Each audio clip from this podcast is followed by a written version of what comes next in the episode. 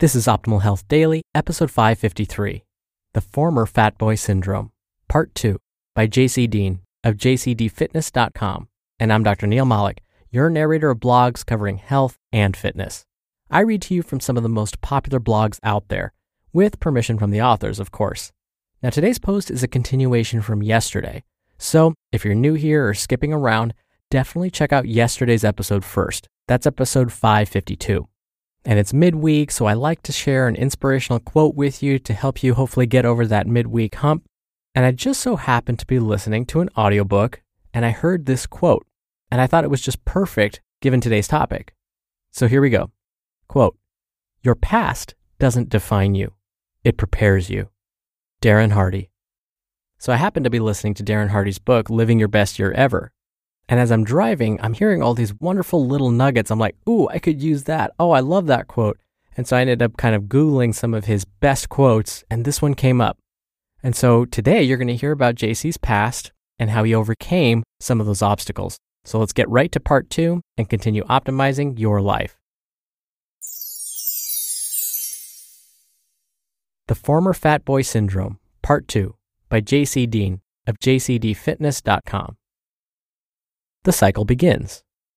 So now that he's been on a diet for the last two weeks, the water has dropped, and the end result is only about a net gain of one to two pounds.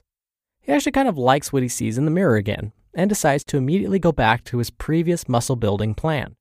However, this time, he decides to cut his surplus calories in half and utilize a slower approach.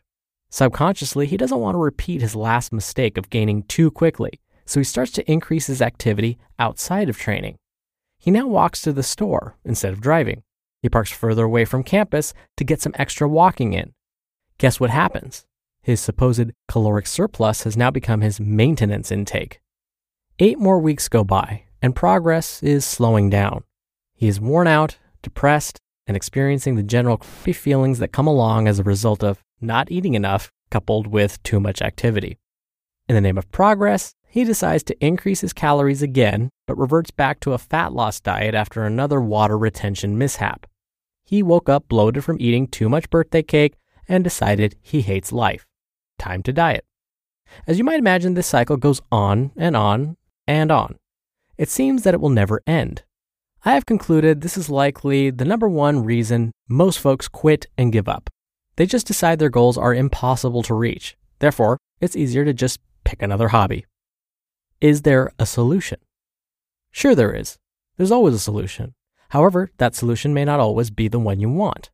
The solution is time plus consistent effort towards one goal equals success. There's really not much more to it. The only reason my previous FFB example did not succeed is because he wasn't objective enough to set a goal and work towards it with 100% focus and effort. He kept swaying back and forth because his emotions about how he viewed himself were stronger than what he wanted for the long term. The truth is, when you want to build your ideal physique, you must have clear goals and be willing to do what it takes to achieve them.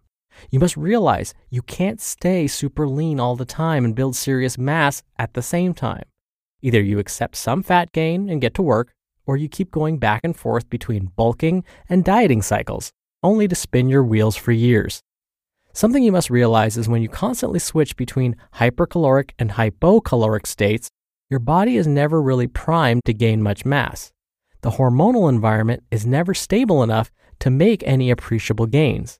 This is why so many guys remain skinny fat, because they never make a decision to train and gain weight consistently. Think for at least 12 weeks at a time. Instead, they spin their wheels into oblivion. Now, before any assumptions are made, I'm not suggesting you make a whale out of yourself in the name of building the most mass. It's not fun to carry all that extra weight, and dieting it all off takes a long time.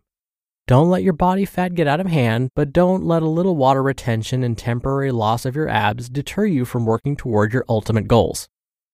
A few tips for all the FFBs. If you follow these criteria, remain objective, and work aggressively toward your goals, you are sure to succeed.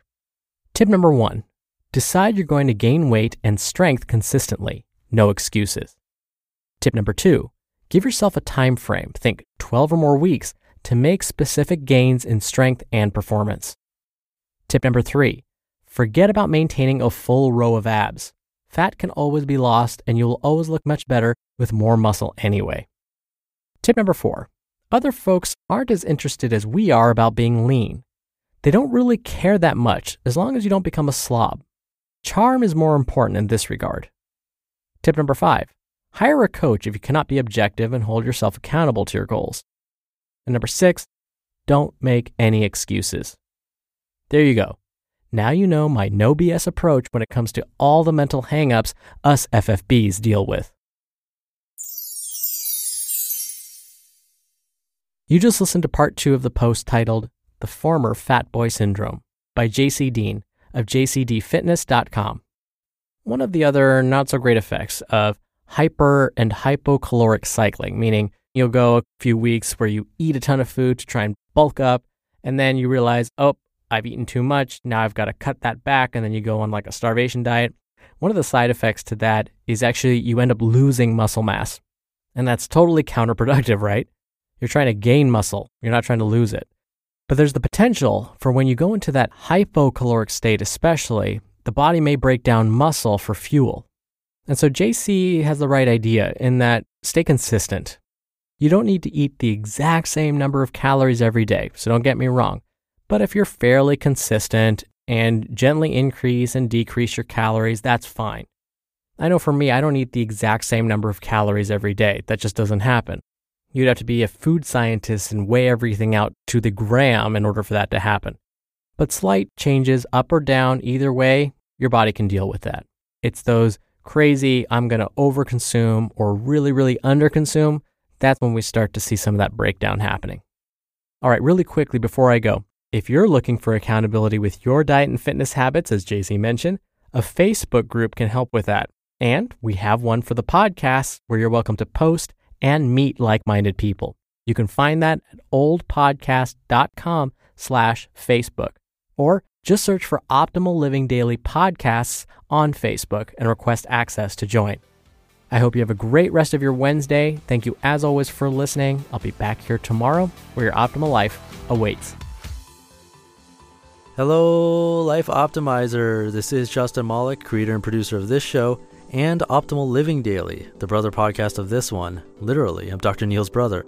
If you like the format of this show, you'll love Optimal Living Daily too, where I also read to you from blogs, but cover other topics like personal development, finance, and minimalism from bloggers like Derek Sivers, The Minimalists, Zen Habits, and many more. So for more amazing content read to you for free, come subscribe to Optimal Living Daily too and together we'll optimize your life. Been listening to Optimal Health Daily. Be sure to hit the subscribe button to stay up to date on each new episode and head to oldpodcast.com. That's oldpodcast.com for a free gift, as well as more actionable tips and resources to help you maximize your potential. Thanks for joining us, and remember, your optimal life awaits.